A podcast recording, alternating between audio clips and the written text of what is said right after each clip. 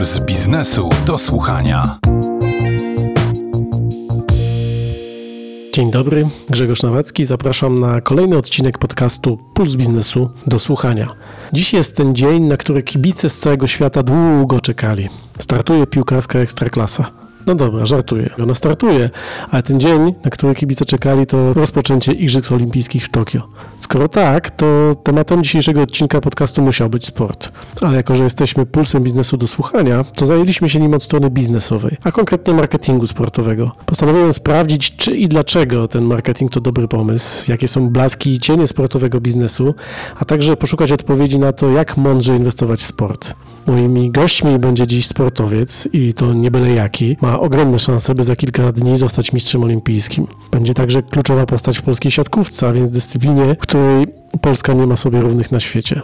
Rozmawiam także z szefową marketingu sportowego w firmie, która jest największym sponsorem polskiego sportu i realizuje najbardziej spektakularne projekty marketingu sportowego oraz właścicielem klubu sportowego w Polsce, który ma największy budżet. Taka drużyna gwarantuje, że podcast będzie na wysokim poziomie, pełen emocji i bez faulowania. Zapraszam na Puls Biznesu do słuchania. Puls biznesu do słuchania. Nie ukrywam, że bardzo się cieszę, że pierwszym gościem tego odcinka Pulsu Biznesu do słuchania jest e, Paweł Fajdek, jeden z naszych e, najlepszych lekkoatletów, czterokrotny mistrz świata, wielokrotny medalista różnych zawodów. To jeden z moich ulubionych polskich sportowców. Poznaliśmy się kilka lat temu na balu mistrzów sportu i pasja i mądrość, z jaką opowiada o sporcie, mnie porwała. Zresztą zaraz się sami o tym przekonacie. Rozmawiamy tuż po ślubowaniu olimpijskim, a rozmawiamy o tym, czy łatwo jest w Polsce być sportowcem także w aspekcie finansowym, szczególnie jeśli się nie jest piłkarzem. Rozmawiamy także o współpracy zawodnika ze sponsorami, która czasem pcha sportowców w role, których y, odgrywać y, by nie chcieli. Oczywiście wyciągnąłem także deklarację co do formy. Zapytałem, czy będzie upragnione złoto na Igrzyskach w Tokio. Ale na początek zapytałem, dlaczego w zasadzie Paweł Fajdek został sportowcem. I okazało się, no delikatnie mówiąc, że wcale o tym nie marzył.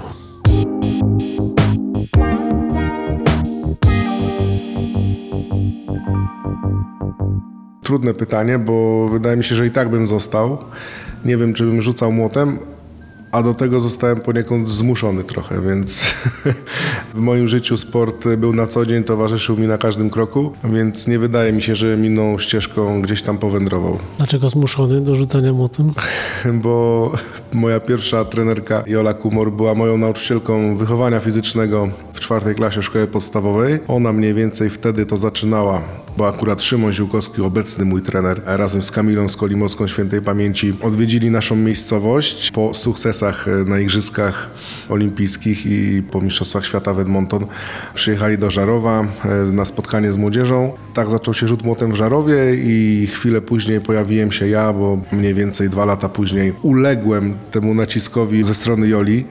I już, e, że tak powiem, dla świętego spokoju poszedłem na ten trening i na szczęście zostałem, bo mi się bardzo spodobało i, i szkoda, że tak długo czekałem też, żeby pójść, bo później żałowałem, bo miałem straszne braki i musiałem bardzo szybko gonić e, chłopaków, którzy przyszli wcześniej. Ciężko jest być zawodowym sportowcem, bo pewnie nasi słuchacze widzą te momenty, kiedy wygrywasz, kiedy masz e, medal na szyi, ale to są te najprzyjemniejsze momenty w sezonie. Najprzyjemniejsze to prawda, ale czy ciężko jest? Ja myślę, że ciężko już było. Teraz mądrość jest najważniejsza e, w treningu i w ogóle w życiu sportowca, bo wiele ciężkiej pracy która miała być wykonana, ona już została wykonana. My w pewnym wieku też y, jesteśmy zmuszeni do analizy tego, co gdzieś było zrobione.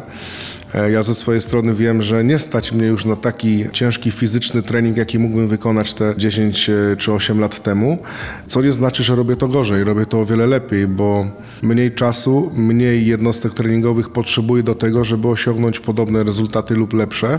Trenujesz przez te, w moim przypadku już 20 lat, to z roku na rok jest coraz łatwiej osiągać te same rezultaty i taka granica 80 metrów, gdzie dla bardzo szerokiego grona młociarzy na świecie jest magiczna, granicą. Dla mnie nie jest w ogóle wyzwaniem. Ja do tego nie muszę jakoś specjalnie się przygotowywać. Schody zaczynają się dla mnie później. 81, 2, 3 metry to są takie już bardzo wyraźne granice i tutaj trzeba się skupić naprawdę na tym, żeby ten trening nie zrobił nam krzywdy. To sfera sportowa, jest jeszcze sfera taka życiowo-finansowa, ją nazwijmy. Nie wybrałeś sobie dyscypliny, w której są jakieś lukratywne kontrakty, w której są gigantyczne pieniądze.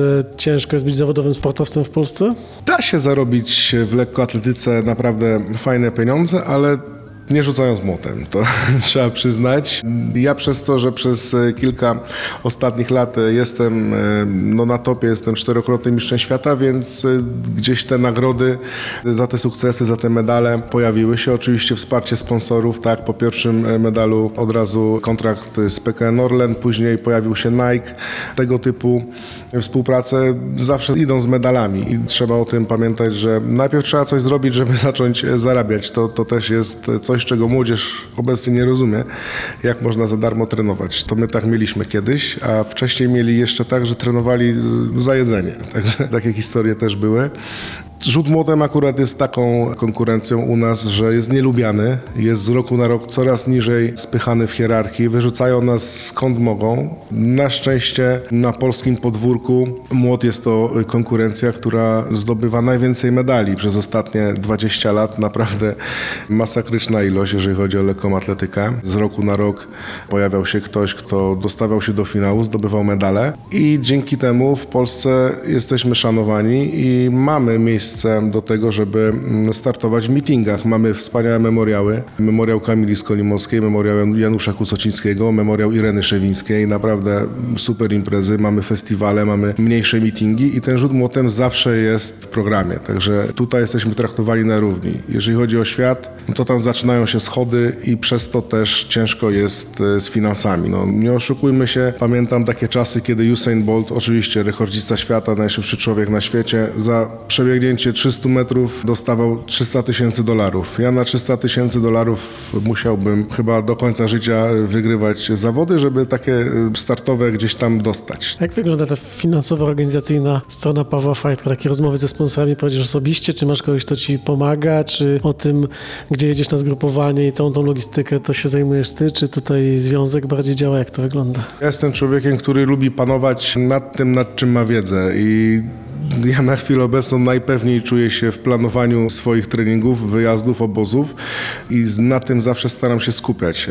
Na treningu, bo to jest moja praca i jeżeli chodzi o inne rozmowy, zawsze starałem się podchodzić profesjonalnie do tego, czyli mieć menadżera i od tego jest menadżer, żeby takie rzeczy załatwiał, bo mówię, ja jestem zaprogramowany na to, żeby łapać, rzucać, łapać, rzucać. I to, to śmiesznie brzmi, ale nie wyobrażam sobie tego, żebym mógł może brzydko to nazwę, ale zaśmiecać sobie umysł rzeczami pobocznymi, bo pieniądze to jest tak naprawdę efekt uboczny. Jeżeli skupię się na swojej pracy i będę wykonywał to dobrze, będę medale zdobywał, będę pobijał rekordy, to pieniądze będą się pojawiać i chcąc nie chcąc, warto mieć osobę, która będzie potrafiła to wszystko gdzieś ładnie poskładać.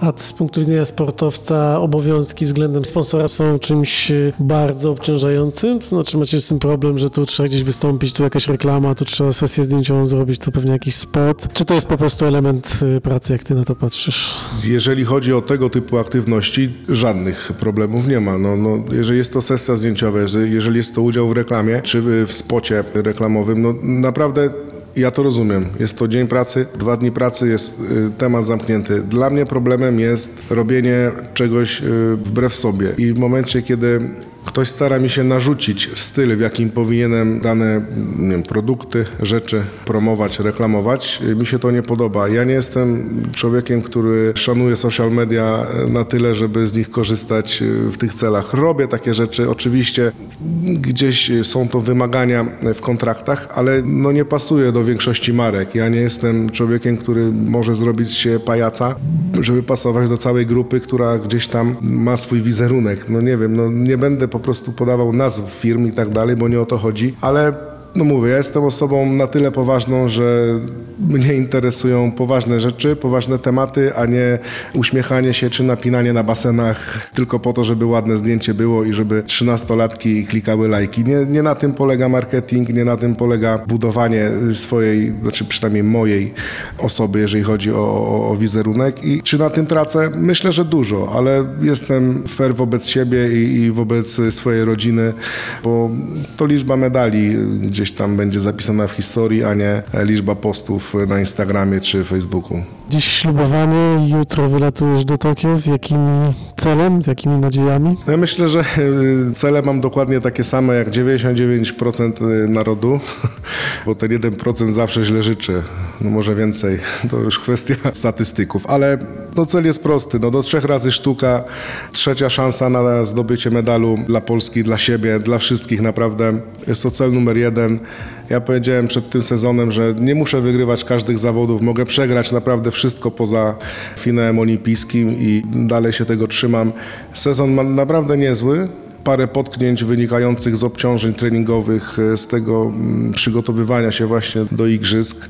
Ja jestem zadowolony, ja jadę z super nastawieniem, bardzo dobrym. E, Lubię Azję, w Japonii bywałem, bywałem też całkiem niedaleko Korea, gdzieś tam e, ta ściana e, Chin i tak dalej. Klimat mi sprzyja, nie mam tam jakichś problemów, nawet jeżeli będzie padał deszcz, będzie duszno. Miałem takie starty w Tajlandii chociażby gdzieś tam. No, no, wszystko jest tak jakby pode mnie. W latach nieparzystych idzie mi zdecydowanie lepiej, bo tak zdobywałem wszystkie złote medale Mistrzostw Świata. 13, 15, 17, 19. Teraz mamy 21. Wierzę, że to Tokio będzie odczarowane. A właśnie jak ten pandemiczny rok w sporcie z perspektywy sportowca wyglądał? Bo z perspektywy kibica no to było słabo, bo po prostu nie można było niczego na żywo oglądać. A dla sportowca od tej drugiej strony jak to wyglądało?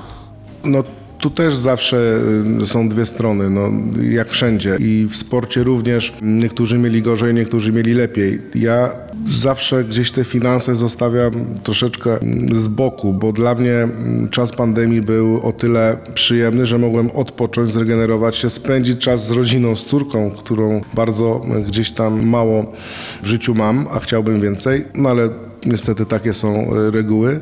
Trzeba trenować, trzeba być samemu żeby sukcesu osiągać, e, trzeba się poświęcać. Oczywiście ten rok był bardzo trudny dla wielu osób, zwłaszcza tych, którzy chcieli kończyć kariery, którzy mieli gdzieś tam kontrakty podpisane do końca 2020 roku, którzy musieli się potwierdzać, a tutaj nie było okazji, nie było tak naprawdę czym zadowolić sponsora. No i, i, i z tego co wiem, wiele osób musiało porezygnować z przygotowań albo nawet pozaciągać kredyty. To nie jest śmieszna sytuacja, to jest bardzo poważny krok i teraz miejmy nadzieję, że wszystkim uśmiechy na twarze wrócą, bo sport y, wrócił w tym roku. Naprawdę ma się nieźle. Wydaje mi się, że polska reprezentacja jest bardzo mocna i mamy szansę przynajmniej poprawić wynik y, z Rio, jeżeli chodzi o liczbę medali. Za sprawą mnie między innymi mieliśmy przynajmniej jeden mniej. No ale mówię, tutaj wsparcie sponsorów e, też było na tyle ważne, bo pokazali, że w trudnych sytuacjach e, są, są ze sportowcami, tak? Wielu z nas, e, wielu kolegów i koleżanek moich zostało wspartych o kolejny rok. Nie było tutaj w ogóle dyskusji na ten temat, że skoro pracujemy długofalowo, pojawił się kryzys, ok, musimy pewne rzeczy tutaj zrobić, ale nie zrezygnujemy ze wsparcia, bo sport jest naprawdę bardzo ważną częścią życia i kultury i ja to powtarzam każdemu. Pieniądze nie są najważniejsze, najważniejsze są przygody, które mm, razem ze sportem mamy okazję doświadczyć, lekcje, które sport nam daje, przydają się później w życiu. W biznesie również. No, wielu, wielu ludzi, którzy trenowało, są później fantastycznymi szefami w wielkich firmach, także wydaje mi się, że sport powinien być naprawdę przynajmniej tyle razy co język polski w szkołach razem z matematyką. O tym mówił Paweł Fajdek. Jestem przekonany, że 100% akurat czytelników i słuchaczy Pulsu Biznesu do słuchania. Życzę Ci dobrze, trzymamy kciuki za takie. Dziękuję bardzo. Dziękuję.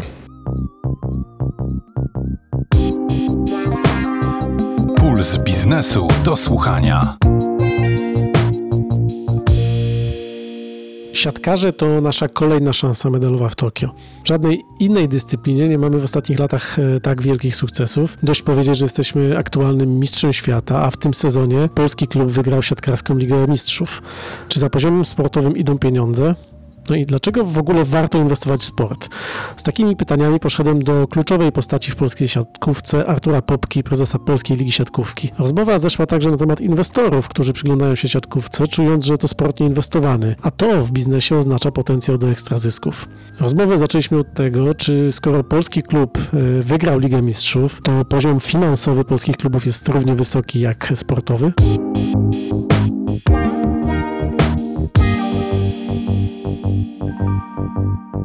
No jeżeli wracając do poziomu sportowego, no to zespół, który wygrał Ligę Mistrzów jest wicemistrzem Polski, a mistrzem jest zespół z Jastrzębia, Jastrzębskiego Węgla. Jeżeli chodzi o finanse, jeżeli chodzi o kluby, to nie są może to kluby najbogatsze w Europie czy na świecie. Są to kluby, które mają pewną stabilizację finansową, które dysponują pieniędzmi, może w porównaniu do budżetu wiem, klubów włoskich, tych trzech czołowych, może połową tych pieniędzy budżetów, natomiast mają swoją renomę i swoją wiarygodność. I w Polsce jest o tyle liga ciekawa, ciekawa szczególnie dla zawodników z zespołów zagranicznych, tym, że tutaj można nauczyć się grać w siatkówkę. Tu jest wysoki poziom każdego spotkania. To jest na pewno bardzo twarda liga i ciężka, z czego na przykład zawodnicy na przykład Bułgarii nie bardzo chcą, wolą pójść za dużo mniejsze pieniądze, grać się do klubów włoskich, nawet tej dolnej części. Tutaj muszą trafić zawodnicy, którzy mają ambicje sportowe, którzy chcą się nauczyć grać.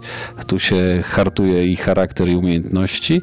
I to, że u nas w lidze gra 34 nawet więcej e, zawodników z zagranicy, to świadczy, że te kluby są wiarygodne. Może to nie są najwyższe kontrakty, natomiast są wypłacane. To, co przez lata się udało zbudować, to w tej chwili jest stabilizacja finansowa. A porównując finansową stronę siatkówki do piłki nożnej, to jaka jest ta przepaść? To jest przepaść, czy tylko różnica? Myślę, że najlepszy klub z największym budżetem w Polsce, niekoniecznie mistrz Polski, to jest, myślę, jeżeli chodzi o budżet, to w dolnej części tabeli Ekstraligi. Jeżeli to jest kilka naście, a właściwie 10 milionów złotych, ale są kluby, które dysponują kilkoma milionami złotych. Jest od kilku milionów do kilkudziesięciu. Przy czym 10 to liczymy 20, a nie 30 czy 50.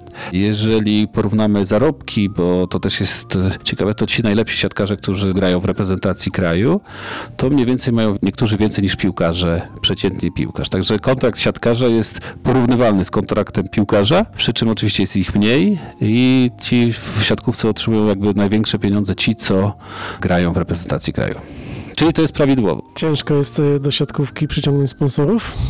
I ciężko nie ciężko, bo siatkówka ma to, to szczęście, że ma stałych partnerów, tak jak z Plusem jest praca ponad 20 lat, z Polsatem około 20 lat, czy 19.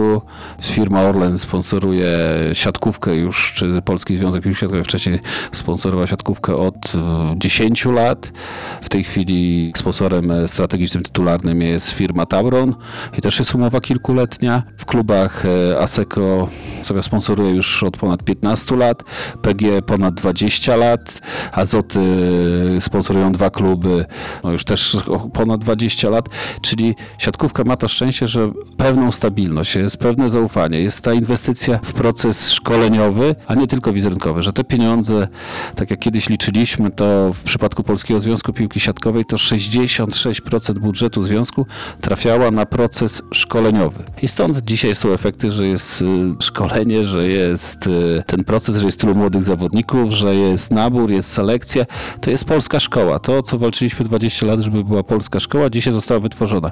I te pieniądze, które były i od sponsorów, i od budżetu państwa, one były inwestowane w proces szkoleniowy, w edukację i dzisiaj są tego efekty. Ale to już nie jest tani sport, jak był. To, to już jest stosunkowo drogi, bo już na klub trzeba w tej chwili mieć kilka, kilka milionów złotych, żeby móc rywalizować, żeby się utrzymać, a żeby wygrać to kilkanaście milionów. To już są pieniądze, które już ciężko zdobyć i, i coraz coraz jest to trudniej. Czyli żeby dziś jakaś e, firma czy jakiś przedsiębiorca może bardziej myśleli o inwestycji w e, siatkówkę, to, to jest kilka, kilkanaście milionów e, rocznie, które trzeba w klub inwestować swoich, bądź w jakiejś części z innymi firmami dzielonymi. No często są to regionami, tak? To są oczywiście zapaleńcy, ale w danym regionie, miasto, ogromna rola samorządu, który finansuje sport i w pewnym momencie, jeszcze kilka lat temu, to żeby nie samorząd, żeby nie zmiana tej ustawy, który umożliwiło to finansowanie, to dzisiaj byśmy sportu nie mieli na tym poziomie i to zaangażowanie samorządu często jest y, od 20-30% po 80% tak, tych pieniędzy. Także też jest ogromna rola samorządu i regionu. Także dzisiaj w siatkówkę, no niestety już dla klubów jest coraz większy wysiłek pozyskać, bo to już jeden partner, dwóch czy trzech, to czasem jest za mało, żeby móc rywalizować na tym poziomie, którym dzisiaj gramy. Sport y, globalny przyciąga potężne pieniądze od pewnego czasu. Czy jakiś inwestorzy się interesują polską siatkówką? siatkówką? To jest ciekawe zjawisko, które zaczyna funkcjonować. Mianowicie e, dużo ludzi bardzo bogatych, nie tylko koniecznie z Polski, robi zapytania na temat klubów czy siatkówki. Również dzisiaj pojawia się coraz więcej podmiotów, którzy chcą centralizować i zarządzać globalnie sportem. Siatkówka na arenie międzynarodowej jest absolutnie sportem niedoinwestowanym i stosunkowo tani w porównaniu do innych sportów, bo sport nie jest tani i to są to ogromne pieniądze w każdym każdej innej dyscyplinie. My jako Polska jesteśmy liderem na arenie międzynarodowej, bo u nas e, funkcjonują prawa telewizyjne, w Polsce są imprezy międzynarodowe, są wszystkie praktycznie kupowane przez telewizje polskie, wszystkie imprezy międzynarodowe, nawet Igrzyska Olimpijskie będą też w dwóch stacjach, bo w TVP i po raz pierwszy w Eurosporcie. I siatkówka w Polsce z punktu takiego globalnego jest dobrze, ale żebyśmy mogli się rozwijać, to muszą powstać e, takie same ośrodki jeszcze w innych krajach, czyli jak w tej chwili mamy Ligę Włoską, Ligę Rosyjską, Ligę Francuską, Ligę Brazylijską, ale dobrze by jakby powstała jeszcze Liga Niemiecka na tym samym poziomie, czy hiszpańska. To zawsze dla sportu jest dobrze. Koniec y, pytanie, jak y, pandemia zmieniła biznes sportowy?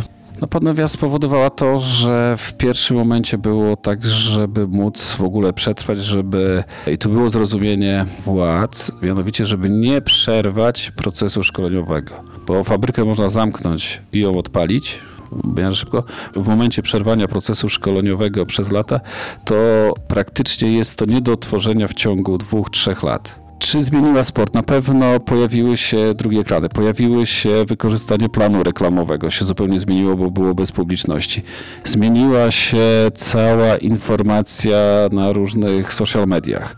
To się bardzo rozwinęło. Oglądalności, mamy to szczęście, że mamy umowę z telewizją i to spowodowało, że my jako siatkówka nie zniknęliśmy. Rozwinął się, tak jak mówię, drugi plan reklamowy, rozwinęły się social media, rozwinęły się dużo takich informacji, których nie było i patrząc z punktu już tak tylko statystycznego i badawczego, który byłem od początku, to możemy powiedzieć, że na przykład były najwyższe oglądalności w historii siatkówki, jeżeli chodzi o rozgrywki ligowe od 20 lat. Jeżeli chodzi o ilość również i to, że jakby rekord ekspozycji reklamowej dla sponsorów był też rekordowy. No brakuje tego czynnika, co to jest taki najważniejszy, to czyli jakby emocji na miejscu i to jest tego zabrakło. Czym się różni bycie sponsorem ligi od bycia sponsorem klubu? To są jakieś inaczej do tego powinien podchodzić sponsor, zastanawiając się, kim chciałby zostać? Sponsor ligi otrzymuje ogromną wartość ekspozycji, czyli duża ilość, dużo logo, zauważalność, nieprawdopodobna ilość ekspozycji. Sponsor klubowy daje to, że to są emocje, że klub daje emocje. To, że można się tożsamiać z drużyną, można z nią walczyć, budować zupełnie inaczej strategię marketingową niż ligi. Liga, to na pewno ta oferta musi być dużo, dużo wyższa i dużo droższa niż da sponsor klubu. Dlaczego w ogóle warto inwestować w sport? Bo może lepiej wydać te pieniądze na zwykłą reklamę, z, z, zatapetować miasto albo spoty w telewizji puścić. No co to sport? Sport to są emocje i to, co jest jakby najważniejsze, że to jest coś więcej niż czysta reklama, ilość ekspozycji spotów reklamowych czy billboardów. Tu są emocje i w przypadku sukcesu sportowego się bardzo z tym kojarzymy. I sport daje po prostu przestrzeń, tak? Daje coś wyjątkowego. To, że pamiętamy na długo. Sport jest czymś pozytywnym. Sport jest czymś więcej niż reklama. To jest również i proces wychowawczy, i edukacyjny. To, co przechodzi do historii, nikt nie będzie pamiętał, czy był billboard, czy był, ale że była na przykład drużyna z danej miejscowości, to będą pamiętali wszyscy. Także wiele, wiele, wiele, wiele zalet, o których można mówić godzinami. Rozmawiamy a propos emocji, rozmawiamy jakieś trzy dni, jeśli dobrze liczę, przed startem Igrzysk Olimpijskich. Na co stać naszych siatkarzy w Tokio? Zawsze to jest tak, sport to jest nadzieja, tak? Zawsze każdy, kto się zajmował marketingiem, mówi jedną rzecz. Nie sprzedaje sprzedajesz sukcesu, sprzedajesz nadzieję na sukces. I dzisiaj my jesteśmy na tym etapie, że mamy nadzieję na sukces, wierzymy w naszą drużynę. Jest drużyna wyselekcjonowana, drużyna, która umie grać w siatkówkę, która w każdym rankingu będzie w pierwszej trójce. Ale jest to zespół, który z moich obserwacji przynajmniej od 25 lat najlepszy jest. Praktycznie na każdej pozycji nie ma dziur. Powinni wygrać jak najwięcej, tylko pamiętajmy, że to jest sport, że są to też dyspozycja dnia, że to są przeciwnicy, że można przegrać. No trzymamy kciuki, na pewno wiara w zespole jest duża, świadomość celu zawodników jest ogromna. Myślę, że będzie dobrze, ale to jest sport i zawsze można przegrać. Będzie dobrze, czyli będzie medal, mówił Artur Popko, prezes Polskiej Ligi Siatkówki. Bardzo dziękuję. Dziękuję.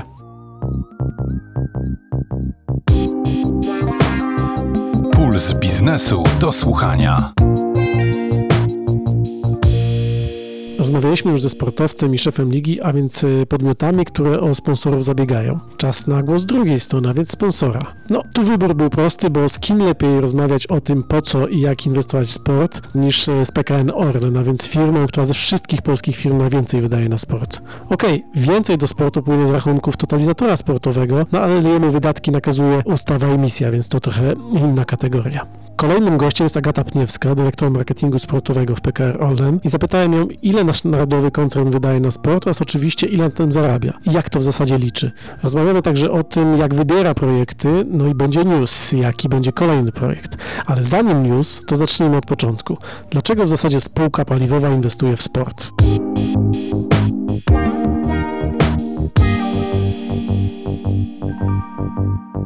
No już nie spółka paliwowa. Orlen się dynamicznie rozwija. W związku z tym musimy myśleć dużo szerzej i o inwestycjach takich biznesowych, ale też i musimy zwiększać rozpoznawalność brandu w branżach, w których do tej pory nie byliśmy obecni. Dzisiaj to jest najlepsza platforma do wspierania celów biznesowych, do tego, żeby budować globalną rozpoznawalność marki, do tego, żeby komunikować się ze swoimi klientami i do tego, żeby wypełniać tą społeczną funkcję, ten obowiązek, misję, którą jako największa polska firma mamy. Ile rocznie Orlen wydaje na sport, na sponsoring sportu? Znacznie mniej niż zyskuje. A ile zyskuje? Takim miernikiem w budowie czy w badaniu skuteczności sponsoringu jest ekwiwalent reklamowy, czyli to są kwoty, które są wyliczane jako te, które należałoby wydać, żeby zapłacić za reklamę, za powierzchnię reklamową czy czas antenowy. W ubiegłym roku było to ponad 800 milionów złotych w mediach polskich i zagranicznych. Jest to kilkakrotnie więcej niż inwestujemy w rozwój sponsoringu sportowego, ale też i w ogóle w sponsoring. No właśnie, jak się ocenia efektywność wydatków sportowych? No bo ja rozumiem, że jak ktoś y, wydaje prywatne pieniądze na sport, no to może sobie wydawać i nawet nie mierzyć, czy to mu się opłaca, bo to jest spełnienie jego jakichś marzeń czy ambicji, ale rozumiem, że koncern, który inwestuje profesjonalnie, no jakoś tę skuteczność sponsoringu mierzy. Tak, mierzymy tą skuteczność na różnych polach i mierzymy też odbiór społeczny tego sponsoringu i to robimy regularnie. I też proszę zauważyć, że wszystkie w zasadzie działania marketingowe kierowane do wszystkich grup interesariuszy, a ich mamy bardzo dużo, bo to są klienci instytucjonalni, klienci detaliczni, to są prowadzący stacje paliw, to są pracownicy stacji paliw. Tych grup jest bardzo dużo. Wszystko opiera się na sporcie i jest to platforma komunikacji w zasadzie do wszystkich grup, a zatem no, nie musimy inwestować w celebrytów, w inne nazwiska, dlatego że elementem umowy sponsoringowej są prawa do wizerunku i właśnie z nich korzystamy. Ale również sprawdzamy, jak postrzegany jest sponsoring chociażby poprzez klientów naszych stacji, czy chętnie korzystają z naszych stacji, jeżeli sponsorujemy czy inwestujemy w dane dyscypliny. Także badamy to na wszystkie możliwe sposoby, tak żeby wpisywać się w oczekiwania Polaków i naszych klientów. Czym się różni marketing sportowy od takiego zwykłego marketingu? Marketing to wsparcie sprzedaży, to wsparcie działań biznesowych. To teraz dzisiaj bardzo szerokie pojęcie. My mówimy o sponsoringu sportowym, który przekłada się na działania marketingowe. Sponsoring to jest jedno z, takich zadań, czy jedno z narzędzi budowania wizerunku, budowania e, pozytywnych, pożądanych skojarzeń marki z daną dyscypliną. My go wykorzystujemy na wiele różnych sposobów, czyli wyciągamy z tego sponsoringu maksymalnie tyle, ile się da. Skończyła się era sponsoringu, kiedy przekazujemy prawa do używania logotypu przez e, podmiot sponsorowany. Dzisiaj już widzimy, jak wiele wzajemnych korzyści można z tej współpracy mieć. Zarówno sponsorowany je ma, bo ma u boku brand, który ma wysoką rozpoznawalność, e, bardzo dobrą markę, opinię, ale też e, my czerpiemy z tego sponsoringu bardzo dużo, przekładamy go na naszą działalność bardzo głęboko, na wszystkie możliwe w zasadzie obszary działania firmy. Co musi mieć e, projekt sportowy, czyli nie wiem, sportowiec, klub czy liga, żeby Orlen w nią zainwestował? No nie ma prostej definicji. To jest tak, że każdy projekt, który realizujemy, bardzo głęboko analizujemy. Przez to, że Orlen nie jest prostą firmą, to nie jest biznes zero-jedynkowy z jedną branżą, tylko tych branż jest bardzo dużo i celów też jest dużo. Jest to budowa rozpoznawalności marki, budowa takich skojarzeń czy sympatii, związku, relacji e, naszego klienta z e, marką, ale też i funkcja społeczna, więc każdy ten projekt czytamy w taki sposób, kto zyska, ile zyska i w jaki sposób jakby wypełnimy któryś z tych celów i jak się wpiszemy mm, z takim projektem w naszą strategię sponsoringową. I na tej podstawie podejmujemy decyzję. Jesteście bardzo szeroko obecni w sporcie, no bo oczywiście sporty motorowe, w tym Formuła 1, ale i polska piłka nożna. W siatkówce odgrywacie bardzo dużą rolę, no i jesteście głównym sponsorem lekkoatletów i też y, PKO-u to jest y, tak, że każdy z tych projektów jest inny, czy one de facto są takie same i sprowadzają się do takich samych reguł? Znaczy umowa czy szablon umowy jest ten sam, tylko dostosowywany do potrzeb. To w, tylko w tym się te projekty y, od siebie nie różnią. Natomiast nie, do każdego projektu podchodzimy indywidualnie i mimo skali działania i mnogości tych projektów, każdy z nich ma jakby swoją historię i swój przebieg. Oczywiście szukamy synergii między nimi. To znaczy, jeżeli y, jesteśmy sponsorem polskiej reprezentacji olimpijskiej, a startuje w niej sponsorowana reprezentacja siatkarzy, to w działaniach komunikacyjnych, marketingowych szukamy synergii energii, a nie dublujemy działania, więc to nie jest tak, że to jest masowe działanie. Każdy ten projekt ma swojego opiekuna i ma swoją drogę, ścieżkę. No i też staramy się, żeby one gdzieś e, spotykały się w takich ciekawych punktach. Przykładem może być chociażby no, pandemia. Pandemia pokazała nam, że pomimo, że sport się zatrzymał, można ten sponsoring realizować z powodzeniem i znaleźć e, nowe elementy. Myśmy zderzyli tam różne światy sportowców reprezentujących różne dyscypliny, świat motorsportu z lekką atletyką. Powstały fajne projekty pomiędzy tymi zawodnikami, których wspieramy. To budowało nam kolejne zasięgi, także szukamy raczej synergii, aniżeli dublujemy działania. Od lat już działacie w sporcie. Gdyby zakładam, że słuchają nas ludzie, którzy są marketingowcami, z tym myślą, może ten sport jest rzeczywiście ciekawy, to jakieś takie trzy złote rady, jak podejść do marketingu sportowego? Dzisiaj w mojej ocenie nie ma lepszej platformy do tego, żeby komunikować się z rynkiem i sport budzi tak e, wspaniałe emocje i, i fantastyczne odczucie, że to jest najlepsza droga do tego, żeby w marketingu właśnie nim działać. I tutaj mamy do czynienia z takim stanem win-win, to znaczy korzysta każda strona. Dziś sport bez biznesu nie funkcjonuje, ale biznes bez sportu też nie. Oczywiście na samym początku trzeba postawić sobie pytanie, co mamy do zrobienia. Czy mamy do wprowadzenia na rynek nowy produkt, czy mamy ocieplić wizerunek marki, czy mamy zbudować globalną rozpoznawalność y, brandu.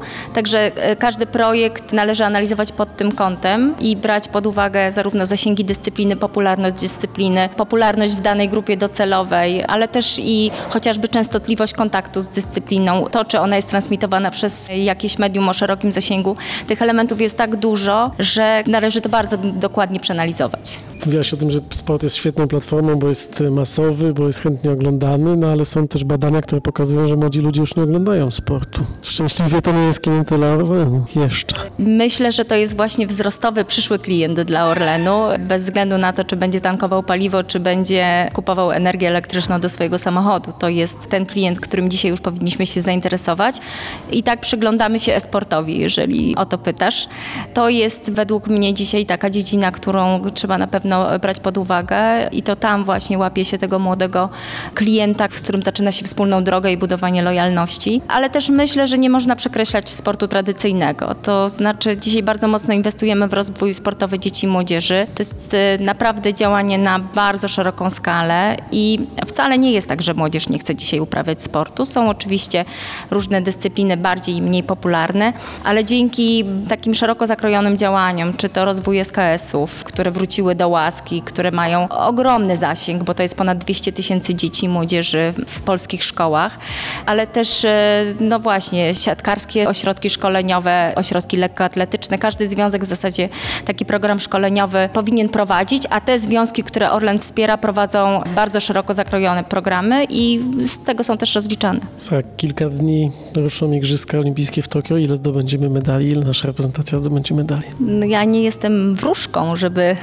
wróżyć, ale myślę, że jesteśmy bardzo dobrze przygotowani. Determinacja naszych sportowców jest ogromna. Myślę, że ta pandemia też zweryfikowała na pewno plany przygotowań e, poszczególnych zawodników, ale mam nadzieję, że dzięki temu, że Orlen ze sportowcami został i to finansowanie sportowcy, związki sportowe miały zapewnione, myśmy aneksowali w zasadzie wszystkie umowy po to, żeby ta ciągłość finansowania była, jednocześnie, żeby te umowy były, były realizowane zgodnie z założeniami sponsoringu, czyli żeby ten ekwiwalent i praca na rzecz marki Orlen była wykonywana. Więc mam nadzieję, że to spowoduje, że z tych medali będziemy się cieszyć. No i y, myślę, że będzie ich naście. Naście. A to prognoza Agaty Pniewskiej, która odpowiada za marketing sportowy w PKN Orlen. Bardzo dziękuję. Dziękuję.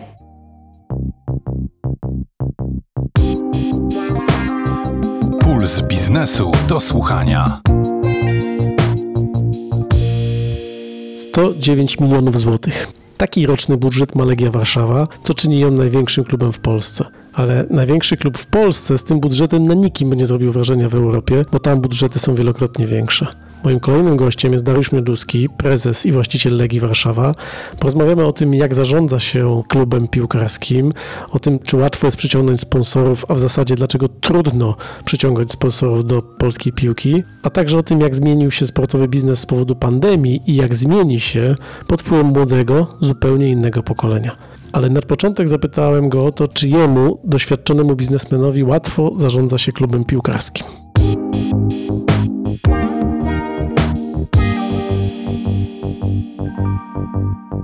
To jest pewnie najtrudniejsza rzecz, którą w życiu robiłem, a robiłem trochę skomplikowanych rzeczy, a to ta zdecydowanie mogę powiedzieć jest najtrudniejsza. Dlaczego? Prawdopodobnie główną przyczyną jest złożoność tego, co się robi i taka wielowymiarowość. Jest to też oparte o czynnik ludzki, czyli coś, co na końcu jest bardzo trudne nie tylko do kontrolowania, ale żeby mieć na to wpływ, szczególnie już w czasie tego ostatniego aktu, czyli meczu. Poza tym są takie aspekty emocji, które są rzadkie w innych biznesach. No i na końcu w przypadku takiego klubu jak Legia to też jest ten wymiar taki publiczny, gdzie jesteśmy na świeczniku i właściwie codziennie jest weryfikacja, codziennie jest reakcja głównych, jak to się mówi po angielsku, stakeholders, czyli tych wszystkich, którzy są zainteresowani klubem, a są ich dziesiątki tysięcy czy setki tysięcy. I co jest najgorsze, to jest prawdopodobnie jedyny biznes, gdzie każdy z nich myśli, że wie lepiej niż prezes.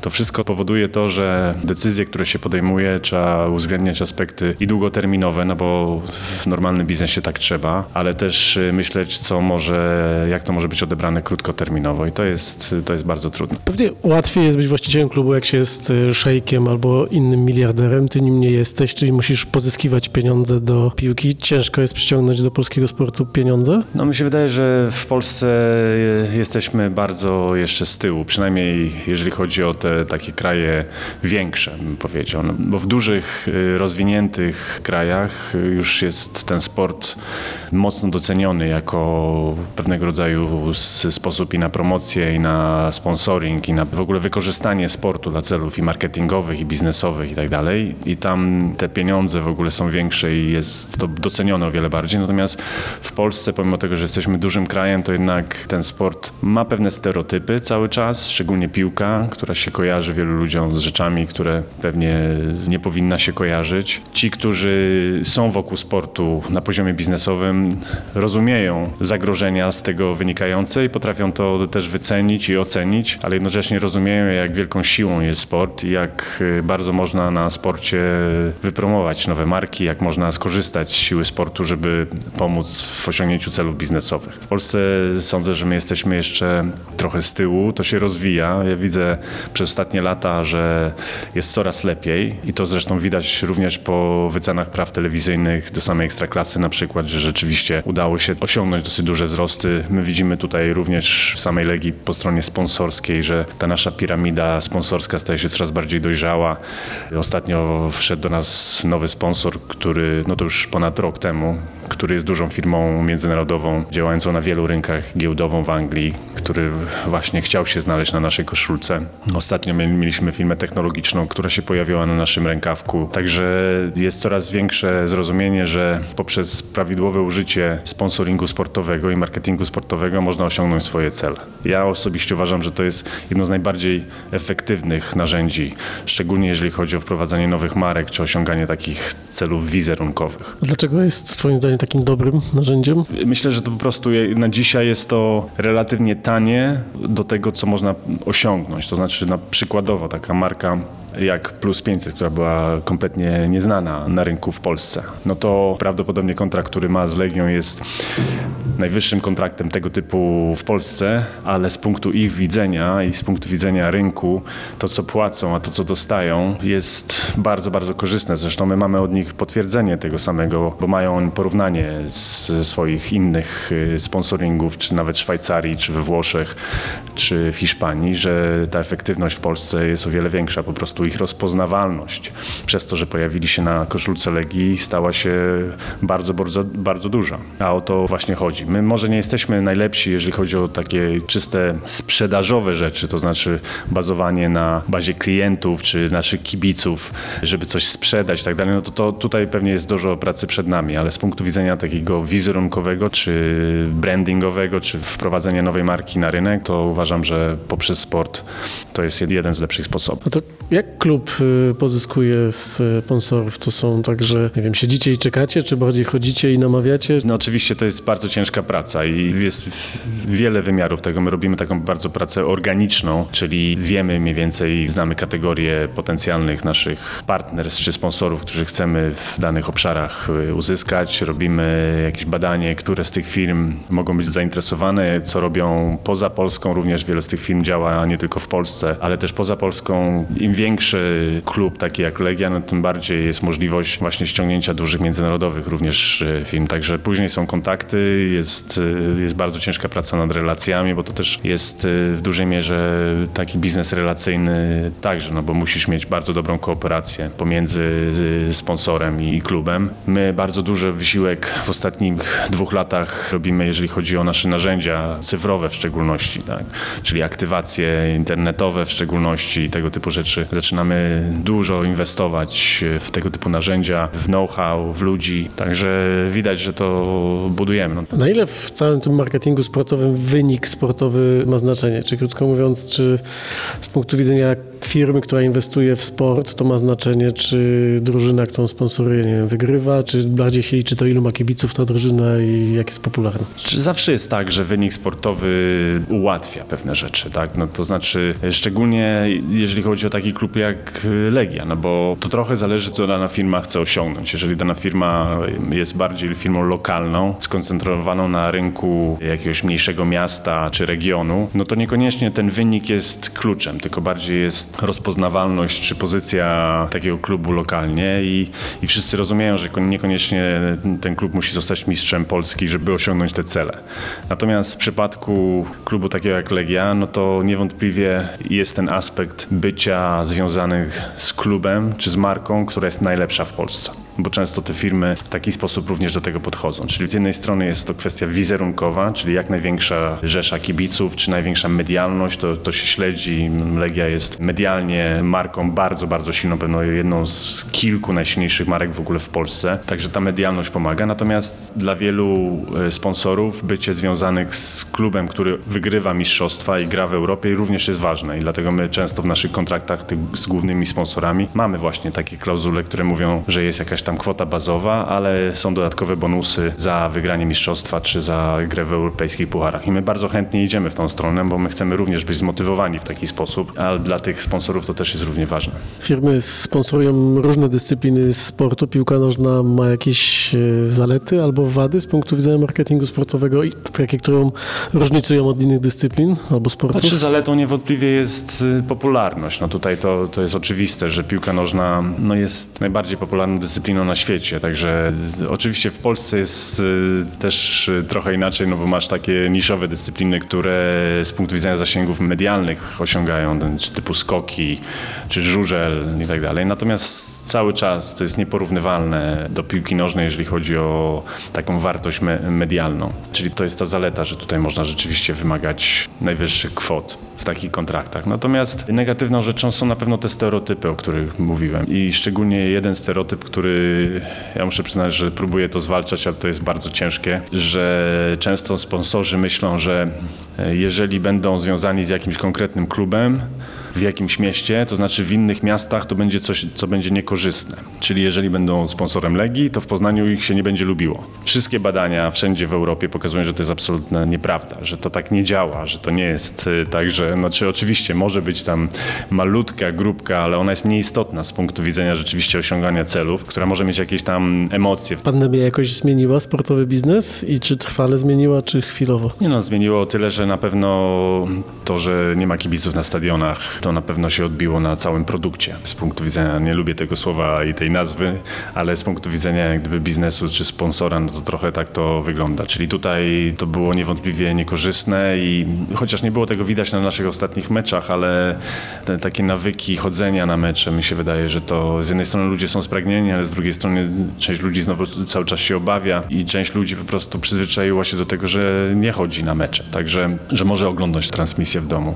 Także pod tym względem jest to trochę negatywne i będziemy potrzebować trochę czasu, żeby odbudować ten nawyk chodzenia na mecze i zrobić coś bardziej atrakcyjnego. Natomiast duża część marketingu oczywiście poszła w stronę internetu, jak ze wszystkim innym. Także dzisiaj umiejętne wykorzystanie social mediów i umiejętne wykorzystanie właśnie tych aktywów cyfrowych jest kluczowe dla każdego klubu i dla każdej dyscypliny sportu, bo tam duża część tych budżetów się zaczęła przekierowywać. A jak słyszysz badania i tezy o tym, że młodzi ludzie już nie będą oglądać e, sportu na żywo, to po pierwsze wierzysz w to, że tak będzie, a po drugie, co by to oznaczało dla sportu, gdyby to była prawda? Znaczy niewątpliwie jest tak, że są zmiany w nawykach i młodzi ludzie w inny sposób konsumują rozrywkę i konsumują content rozrywkowy, medialny. Także ja sądzę, że sport i piłkę również czekają zmiany i nie można podchodzić do tego konserwatywnie. Także sądzę, że kluby coraz bardziej będą musiały myśleć o coraz młodszym widzu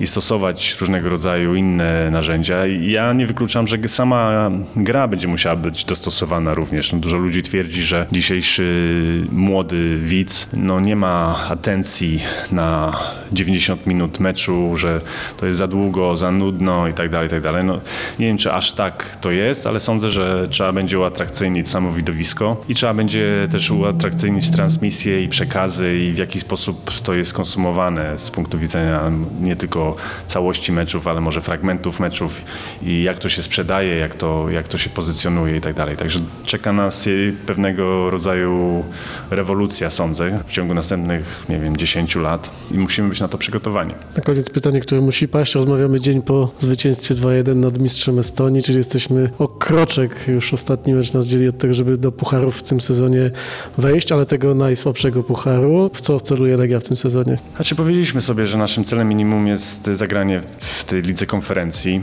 Także jeżeli tak się stanie, że nad tym byśmy zakończyli te eliminacje, to powiedzmy nie będziemy płakać, tak? bo to jest taki cel minimum. Natomiast celujemy wyżej. No, chcielibyśmy zagrać co najmniej w Lidze Europy. Wydaje mi się, że patrząc realistycznie, na pewno będziemy starali się dostać do Ligi Mistrzów, ale zdajemy sobie sprawę, że my jesteśmy cały czas gdzieś na początku budowy i będzie potrzeba trochę szczęścia i dobrego poukładania się, dobrej dyspozycji dnia, żeby tam zajść. Natomiast Liga Europy powinna być w naszym zasięgu. I tego się trzymajmy. Dziękuję bardzo. Dariusz Mioduski, prezes i właściciel Legii Warszawa. Dziękuję również. Puls biznesu do słuchania. Jak słyszeliście, sport to emocje, a to można znakomicie wykorzystać do wzbudzenia pozytywnych emocji wokół waszej marki. Sport to też biznes, niełatwy i inny od zwykłego. Sport to także pieniądze, momentami całkiem spore. Ale nie zapominajcie, że sport to przede wszystkim zdrowie. To zdrowie, które podczas pandemii okazało się tak bardzo cenne. Aktywność fizyczna to najlepsza i sprawdzona metoda podnoszenia odporności organizmu na wirusy wszelakie, dlatego gorąco zachęcam do aktywności fizycznej i życzę przy okazji jak najmniej kontuzji. Do zobaczenia na ścieżkach biegowych, trasach rowerowych, na boiskach, no i oczywiście do zobaczenia na stadionach i halach y, w roli kibiców. Przez najbliższe dwa tygodnie ślijmy dużo pozytywnych emocji do Tokio. Niech nasze orły przywiozą worek medali. Za tydzień gospodarzem Pulsu Biznesu do słuchania będzie Marcin Bołtryk, który zabierze Was do kampera i opowie o modzie na kampery, o kosztach i zyskach z tym związanych. Ja wrócę za kilka tygodni, a tymczasem zapraszam na pb.pl ukośnik do słuchania po archiwalne odcinki Pulsu Biznesu do słuchania i gorąco zachęcam do zasubskrybowania nas w Waszych aplikacjach muzycznych i podcastowych. To najłatwiejszy sposób, by żaden nowy odcinek Was nie ominął. Grzegorz Nowacki, do usłyszenia. Puls biznesu do słuchania.